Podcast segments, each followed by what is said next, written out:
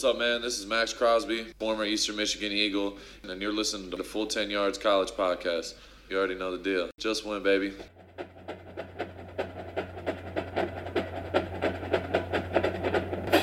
Eyes peeled, everyone. It's time for the Full 10 Yards College Football Podcast.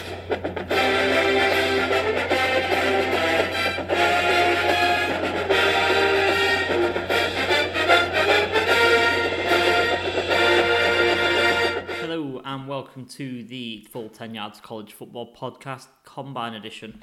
For today, it's just me, myself, and I. I'll be taking you through and talking about the NFL Scouting Combine. I'm going to take you through the schedule, the events, what they mean, what you should be looking out for in each event. And then towards the end, I'm going to have a little bit of fun. I'm going to give you my picks for each event and who I think will win and who I think will, will come out on top in that event. So, yeah, that's it. Let's get into it.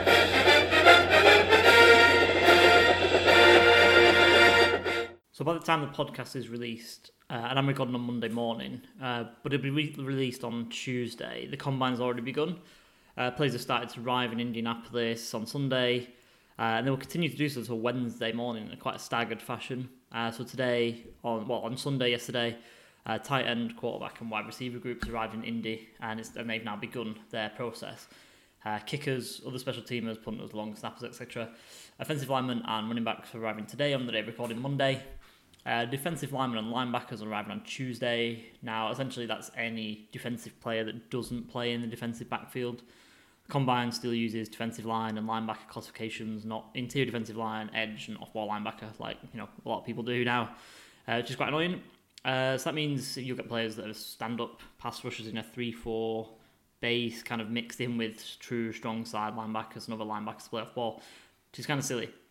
Uh, on the flip side, obviously, you get handed in the de- defensive ends, uh, a mix with three, four, you know, quite large defensive ends who are considerably heavier and have different defensive responsibilities. So, for instance, uh, like Chase Young, for example, out of Ohio State, 6'5", 265 pounds, uh, and Rashard Lawrence of LSU, who's six foot two and 308, for example. so they're going to be in the same group, which is kind of silly. Uh, and it needs to stop, obviously. Uh, these guys will be separated throughout the week. Um, you know, when they go through their positional drills and different guys will be asked to work out, do different things, but you know, just call them edge defenders, just call them defensive linemen. You know, it just makes it easier. Um, but yeah, anyway, that's my kind of little rant about that. Anyway, defensive backs arrive on Wednesday next after that, and then the last group to arrive in Indianapolis. So what happens uh, once they get to the combine? So I'll take you through the schedule. The schedule looks like this. So just day one, and that's for everyone. Uh, when they first arrive, they just go through registration, orientation, have a few interviews with a few teams. You know, got a lot of teams to get through, so a lot of interviews throughout the whole process here. But you know, day one's quite easy. You know, just register, orientate around Indy, get your room that you're going to stay in, and, and that's it really. You know, maybe talk to a few people. Day two, so quite an important day. Uh, measurements first of all, and this is important. You know, we know that schools lie about measurements all the time. So if a player hasn't been to an All-Star game, and he you know hasn't been measured by someone who impartial let's say. This is the first time in the NFL and, and we as you know, fans and, and analysts kind of get the true unbiased measurements. This is really important. This show's been who's lying first of all and who's been working out. Who's cut weight who's put on some weight since the season's finished and who's kind of been training for this event and training hard. You know we've seen players in the past you know Jachai Polite last year one that springs to mind. He obviously didn't put in any work. He turned up out of shape for the combine, you know, and that's it's a really important part of the job interview for the NFL. And you know, I, I believe you know he was a third round pick, and I believe he was caught uh, by the Jets. I don't know if he's I can't remember off the top of my head whether he's actually turned up for anyone else now. You know, and that's, that's sad. You know, you got to put in the work. Obviously, it's it's a big big part of the job interview, like I say. And you know, some thresholds have got to be met for some guys. You know, trench players, 33 inch arms, for example, QB hand size, you know, nine and a half inches is preferable. You know, but some of that can be taken with a pinch of salt. We know that some guys have cut weight to be more fragile, more uh, fast, more agile, and you know, it's not maybe a true reflection of what they'll, they'll play at. But you know, we want to see some thresholds met. We want to see, um, you know, some tick, some ticks in the boxes of, of players who are meeting these thresholds, and and those who don't have got some some sort of ground to make up right from the beginning, really. So after the measured, uh, after that, they go over to the hospital. They take a physical, which is obviously another very, very important stage of the, the whole procedure for some players. You know, usually players who've been injured. This is where we get the first look at any lasting damage. You know, players who are recovering from injury, say Tua Tagovailoa, he obviously falls into this category. You know, we want to see lasting damage from that hit. We want to see if it's been, you know, if it's been a, a good recovery, if his rehab's going well. You know, this can be real make or break for a player. If, and if they don't perform in Indy, you know, this is, you know, if they can't perform in Indy, this is the only you know, we're only looking for their pro day after that. You know, that's the only time they get to show out for GMs and scouts. And if their injury isn't healing, yeah, they're dropping down boards. You know, it's important. You know, if recovery isn't even isn't going well, if rehab's not going well, it's, it's again it's time to be made up later on. You know, on the flip side, you know, if recovery is going well, and then you know, use Tua as the example. You know, all his medicals that have come out, his three month post op medical that he did a short time ago came out well. You know, and if that's the case, then happy days. The worst part of this section is when doctors find things, you know, internally, you know, heart defects, things like that, you know, just things that you just don't know and they just sort of creep up on you. You know, Maurice Hurst, a couple of years ago, the Raiders defensive lineman, he was one that was found a few years back and he dropped from first round contention to, I believe, the fifth round, if I remember correctly. You know, he, he he's a great player and he was he was right up there. He was potentially the best or one of the best interior defensive linemen in that draft and complete completely unaware of this thing. Players are unaware of these things. You know, they they don't they play their whole college career without any sort of you know symptoms or signs or anything like that of these conditions. And you know, whilst overall health is more important than any sport, a player's career could end on this sort of diagnosis before it's even become, which is incredibly sad. You know, this is a really exciting time for these players and something that they look forward to and they relish. And you know it's a chance to put their name on the map or solidify their place you know in in the, the upper echelons of people's draft boards and in the, the minds and hearts of these teams. So really really important aspect of the draft is the is the physicals and the, the medical examinations that take place at the hospital. Uh, after the hospital there's more interviews as always. Uh, I think every day includes at least some interviews you know and when this day ends you know, this I guess they would have felt like being a bit of a farm animal, animal being measured up to take to the abattoir. Hopefully, you know, not a uh, not a metaphor for their NFL careers, of course, but um, it's it's a busy day the second day. You know, being measured up and and going through all these tests. I'm sure it's not fun. You know, there's a lot of pressure on these young young guys, and it's stuff that they can't control at this point. Day three, day three is a bit a bit more fun. You know, they get to have some fun with the media. They get their media interviews. Uh, you know, this is really actually an important aspect of the combine as well. You get to see a guy's personality you get to see how confident they are, whether they've got a bit of swag, whether they you know shrink, whether they've just you know how are they in front of a bunch of journalists, how are they taking awkward questions maybe. Are they wooden? Do they shine? Do they talk in cliches that their agents definitely taught them beforehand, or are they keeping it real? You know what? How they how they how they doing? You know, you get to see some real stars. You get some real real good chats and good good personalities coming forward in this part of the draft. This is quite fun. Uh, it's good to look at these afterwards, and it's it's good, you know, when you're evaluating players as well to see their personality is another real big part of their evaluation. After that, it's more medical tests again. You know, this is more with the team specific doctors, um, psychological tests, and then interviews again with positional coaches. So again, more sort of rigorous, rigorous exercises in uh, meeting the teams and being sort of drilled and and uh, probed, I guess, for, for for what teams want to see. You know, we've all played face of the franchise on Madden and things like that. And we all know the odd questions that come out. So yeah, it's kind of that sort of thing. But um, yeah, the team specific doctors. I guess this is when the team's kind of looking at players. You know, everyone will be looking at Tua's hip again. I'll use him as an example. And uh, wanting to check that out, you know, see what it's like. That'll that'll you know, shape their boards and shape how they they're going to attack the draft. Especially if you you're potentially a team that's going to take him or a team that's going to be affected by someone taking him. Um, but that obviously happens for a lot of players, well, not just Tua and not just players with big injuries. You know, everyone's wanting to check out players that they might want to you know have an eye on come uh, draft weekend. Day four. So day four starts off with the players NFL Players Association meeting. This will be kind of welcoming to the union, getting some info about their rights and responsibilities as an NFL player, just general information, maybe getting to meet some of their peers and things like that, and uh, welcoming to the to the league because you know a lot of these players will make it into the league because they've been invited to the combine as uh, some of the best college college players uh, in the country. This again is followed by more interviews, more psychological testing. Testing. This could be you know IQ questions, Wonderlic uh, testing. You know all the odd questions that I mentioned before. After that, the players take part in the bench press. This is the first time they're actually on field. Um, of course, not everyone does this, uh, but I think a lot of players would be glad to be out of the interview room and doing some physical stuff on the on the field. And obviously, we'll talk about the bench later on when I'm going to talk about the events in more detail. Uh, the fifth day for everyone, you know, so this is staggered. I think this starts on Wednesday and goes all the way through Sunday for you know the, the groupings that I've talked about earlier. This is on-field workout day, um, you know, so they'll be asked to do some specific drills uh, for different teams. You know, again taking them aside. Maybe a team sees this player as playing a different position, so they can uh, you know they can work out for a different position. They can obviously refuse. You know, we got Lamar Jackson a couple of years ago being asked to do wide receiver drills. kind of ridiculous now. Uh, but yeah, that exact thing can happen, and then obviously the main on-field workouts happen on the fifth day, which I'll obviously be going through in the next segment of the show.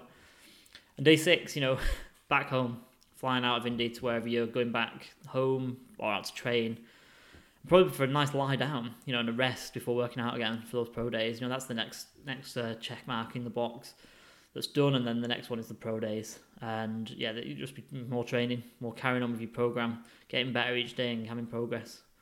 Um, like I say, but probably probably lie down and rest after what would be a really really tough week in Indianapolis the whole way through. So yeah, that's the schedule, you know, pretty much, and it's an intense time. It's a really intense time mentally and both, you know, physically as well. These guys are in the middle of a training program, and uh, yeah, you know, they're just being like I say, just probed each day by every team, you know, in a physical and a mental sense. So yeah, really tough day, but obviously a great exercise for everyone involved, and um, really exciting for the fans. It's something I, I watch personally every year. Uh, to place close attention to the guys that I like, and you know, look out for some winners and losers. Obviously, I'll be doing a podcast on that next week, so I've got to do my research, get that in. Uh, but next up, I'm going to take you through to like the main segment of the show, and that's going to be the on-field stuff. So I'm going to look at day five in particular.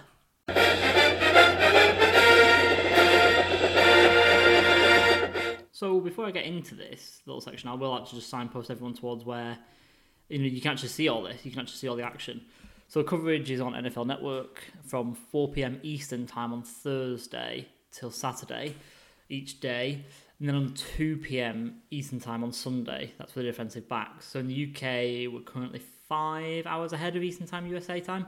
So that'd be 9 p.m. So you know you can put the kids to bed, you can settle down, you can go to the gym, you can get settled, and you know you can settle down for a couple of hours before bed or stay up each day, and you know from nine o'clock and stay up and tune into all these uh, the underwear Olympics as they call it. You know, to tune into all the events and see who performs and who doesn't. So, like I said, just before we gave uh, way to another break there, uh, let's take you through each event and why it's important who it's for. So, start off the event that needs no introduction at all the 40 yard dash, obviously, just a measure of pure speed and explosiveness. Important to note that times are measured in 10, 20, and 40 yard splits. Uh, the 10 yard split, I think, is the most interesting and most important aspect of this event, uh, testing how quickly you can go from naught to top speed. Uh, and of course, for linemen, both sides, you barely ever run 40 yards in a straight line. You, a lot of players barely run 40 yards in a straight line, you know, only maybe running backs or wide receivers when they're broken into the open field.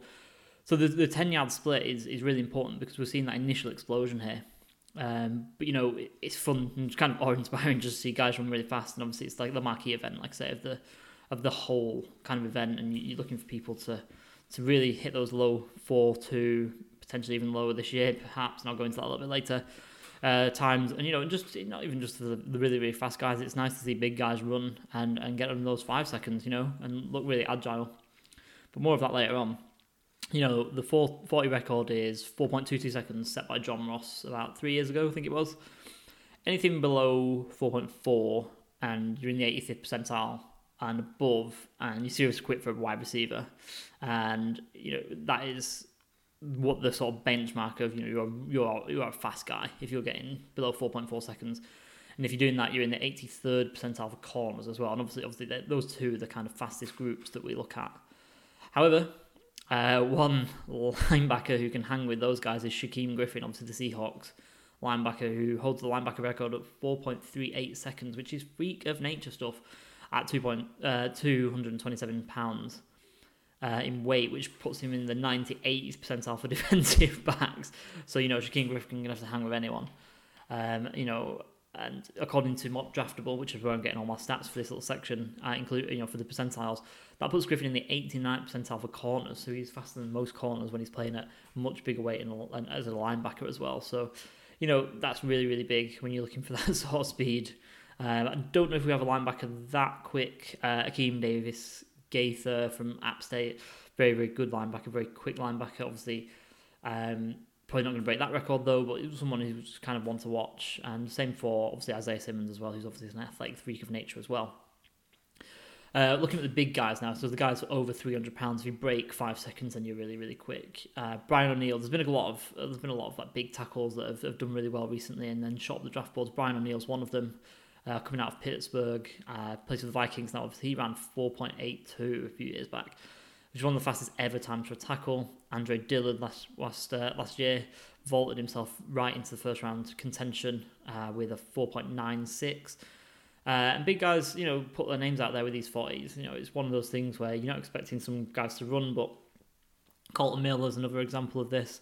He is a complete athletic freak of nature. You know, he did well in the jumps as well, but you know, so it wasn't just the 40 that made him a first round selection. But you know, we're talking maybe about guys who've been maybe overdrafted and have struggled in the league playing the tackle position. So maybe it's one of those things to kind of watch out for. Um, you know, for maybe one of those overdrafted tackles that we, that we could see uh, you know, this year as well, just like these guys. But you know, we'll see. I guess that's for this week to sort out. Uh, you know, who's it matter to? Well, anyone you know who we know who isn't fast as well. Um, so if you're a player that isn't quick and he proves that he's not quick, then that shouldn't really change your overall overall evaluation. You know, if you're expecting like a big wide receiver, say um, Van Jefferson, let's say, you know, he's not the quickest wide receiver. He's a very good route runner. Uh, not the quickest wide, wide receiver, but if he runs slow, then like I say, it shouldn't really change how you see Van Jefferson. You know, he's he's a good player, he's a good wide receiver, and he wins in different ways other than speed. You know, he wins with his route running and his craftiness. Conversely, if a player like Henry Ruggs runs four three or below, I think he'll go below that. But it's what we expect him to run, you know, and that shouldn't change your evaluation of him. Every know, everyone knows he's ridiculously quick already. You know, you shouldn't be vaulting Henry Ruggs up your board based on his combine if you already thought he was fast. So just like a little tip there for anyone to kind of looking at evaluating and sort of looking into these things and you know maybe doing mock drafts for fun or articles and things like that. So yeah, just kind of bear that in mind. Only only it only should affect your evaluation if you see something that you don't already know and you haven't seen on tape. So yeah, moving on. So if the 40 is the pure speed test, then the bench press, as I mentioned earlier, is the pure strength test. They push 225 pounds, which is you know around 100 kilos. Uh, if you know, you just do as many reps as you can. Um, simple as that, really. Uh, the the record is 51 repetitions, uh, which was set in 1999 by Eastern Washington defensive tackle Justin Ernest. He's the only guy to ever go over 50. So you know, you, it's rarefied air that we're talking about there. However, uh, Tampa Bay Bucks and ex-Washington defensive tackle Vita Vea about three years ago put 41 reps, which puts him in the 98th percentile of all players who've ever done this event. So that gives you how dear, an idea of how Herculean it was to go over, or even towards 50. Um, so yeah, this is just your pure, pure strength test. You're looking at your linemen, your trench players, and you know the, the smaller guys have a go at this as well. You know, but they're not going to put up anything towards 40 or 50 reps at all. You know, they're looking at maybe 10 to 20. Um, but you know, it's, it's just a good measure of strength. I mean, a lot of give a lot of guys give this uh, give it a swerve really.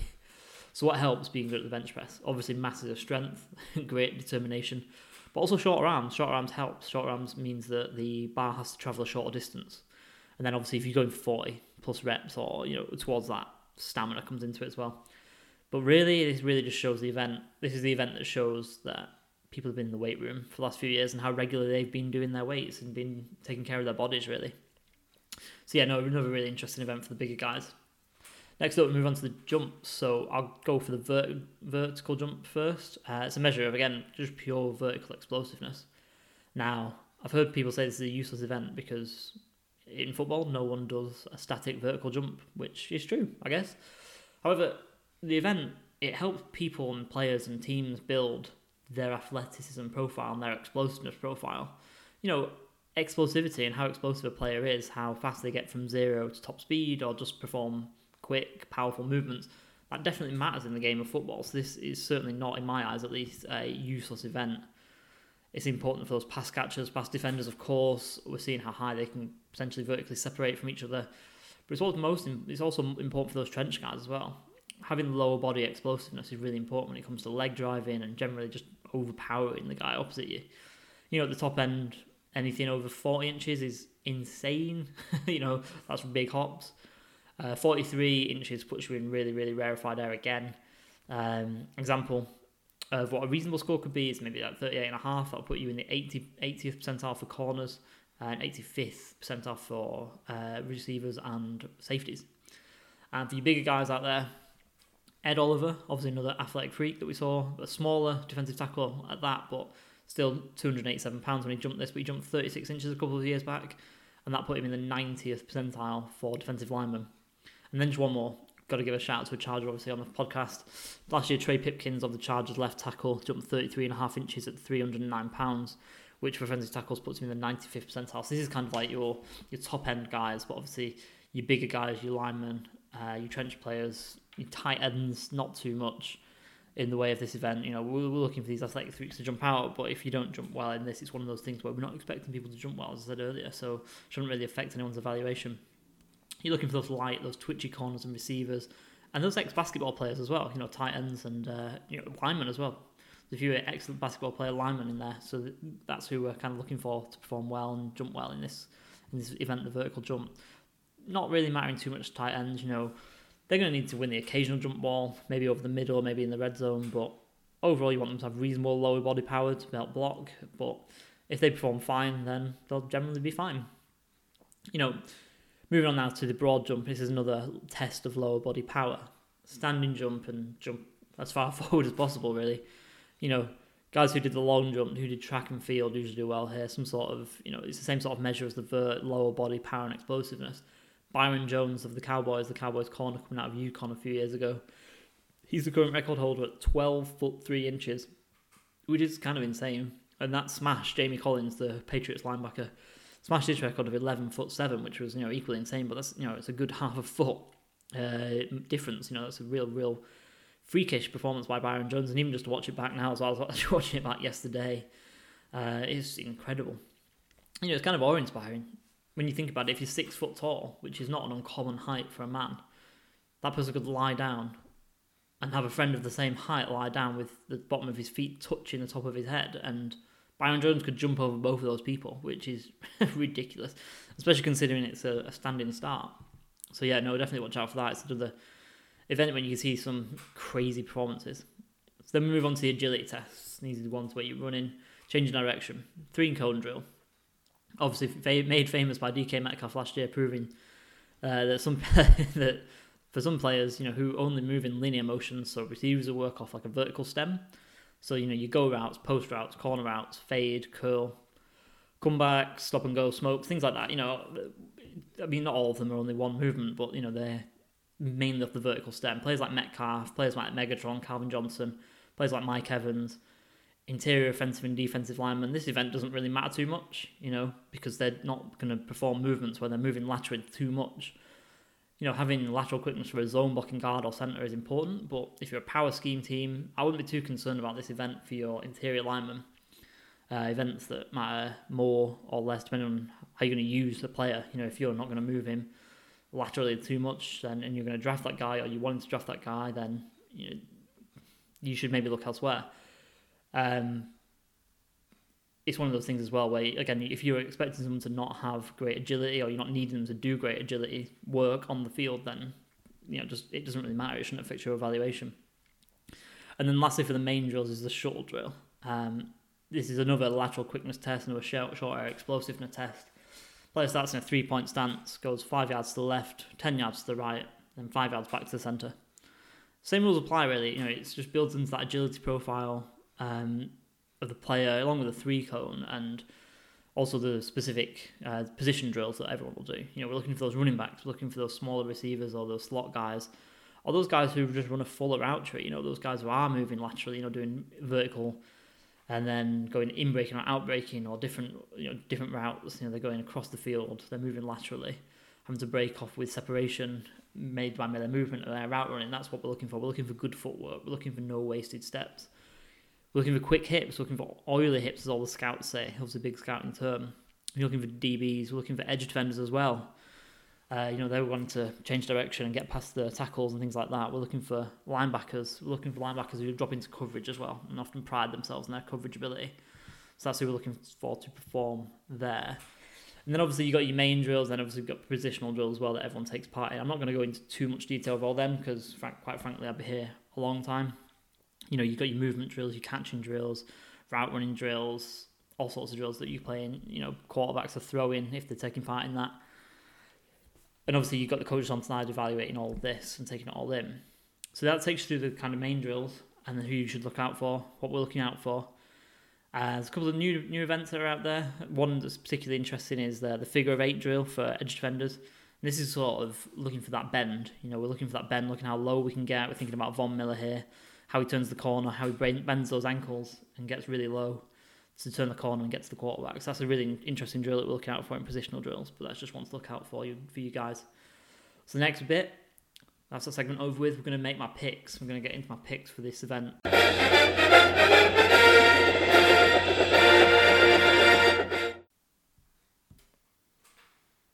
So let's get into it and let's let's go. Let's make our predictions. So we'll just go in the same kind of order that I'd went to before.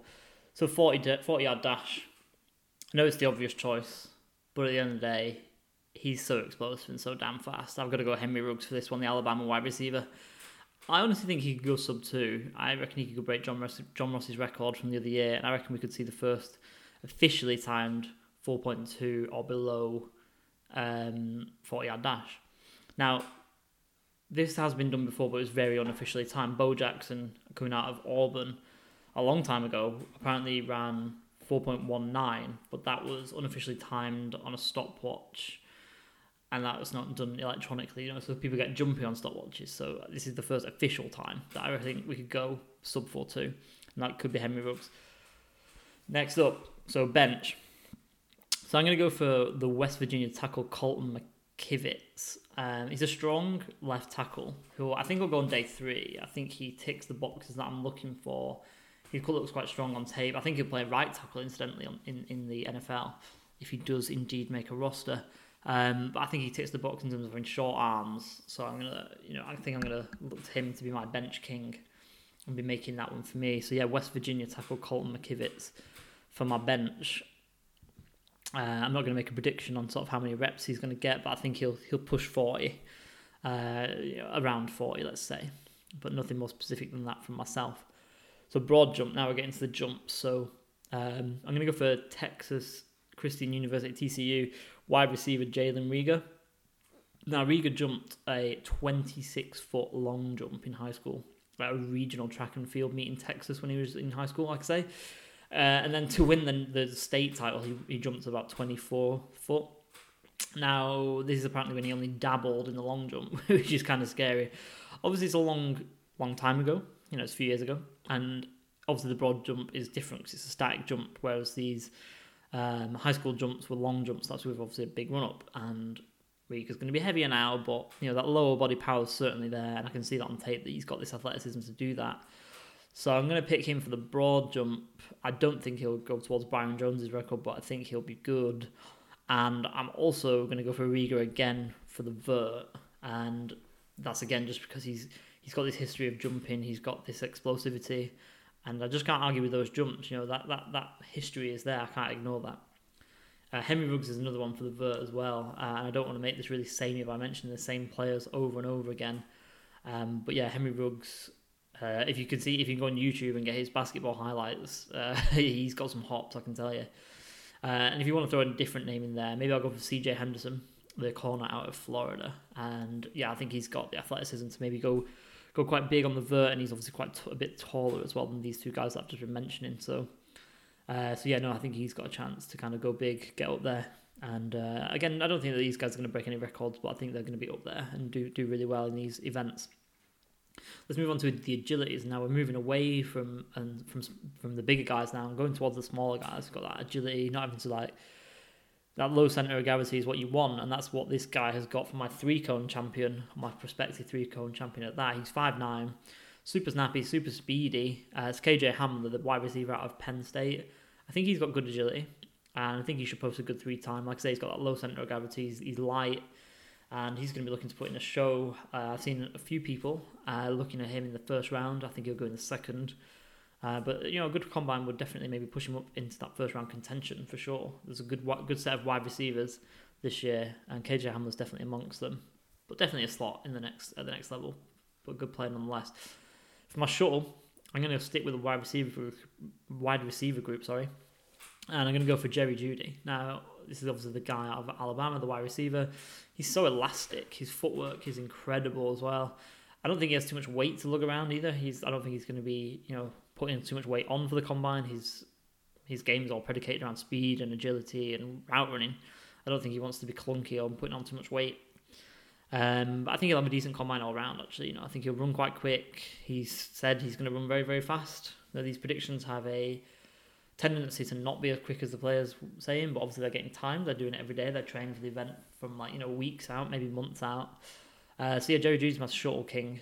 Uh, I think he'll he'll he'll break that event, and I think he'll be the best player in Indy. Um, so yeah, there you go. There's um, that's my that's my kind of predictions. I'm not going to encourage you to put any money on these guys, but I think you know Henry Ruggs would be my safest bet if I was. Uh, maybe I could talk to Adam at some point and get his perspective on the betting and, and for this event and see how he does. Cause I know he's going to be putting some bets on, obviously as always. Know he's been mentioning it in the group chat of ours that we got the full ten yards. So yeah, well maybe we'll see what he's doing and maybe he's come out on top when he's been betting on the combine. But I think that'll do it for me today. Um, you know, you can catch me in a week or so, as I said at the start of the program, uh, for some combine winners and losers. We'll take you through some players who you know, hurt their stock and who helped their stock as well. Quick signposting for the social media. Uh, you can catch me on Twitter at Wakefield90, and you give the college football account a follow at full 10 yards CFB, and that'll do us. You know, keep an eye out, keep your eyes peeled for all the good stuff that we're doing at full 10 yards. There's a few more articles that we've got coming up on the college side, so keep your eyes peeled for that. I'll be doing a post combine mock draft as well personally. And just keep your eyes out for the full 10 yards in general. You know, we're doing a lot of good stuff. We've got the, the XFL stuff coming up now. I know a lot of people are getting into that. We're doing some great work out there in terms of writing and podcasting. Uh, so you know, keep your eyes keep your eyes peeled for all that stuff. We've got some retro stuff going on with Lawrence, and obviously the full you know ten yards NFL stuff is always going strong. And again, that'll be kind of doing a bit more crossover. I think we wanted to get Tim back on at some point for our look at the teams at the start of the uh, start of the draft order that we had to cancel last week for you know unforeseen circumstances, unfortunately. Yeah, we'll catch you next time. So see you on the other side, people.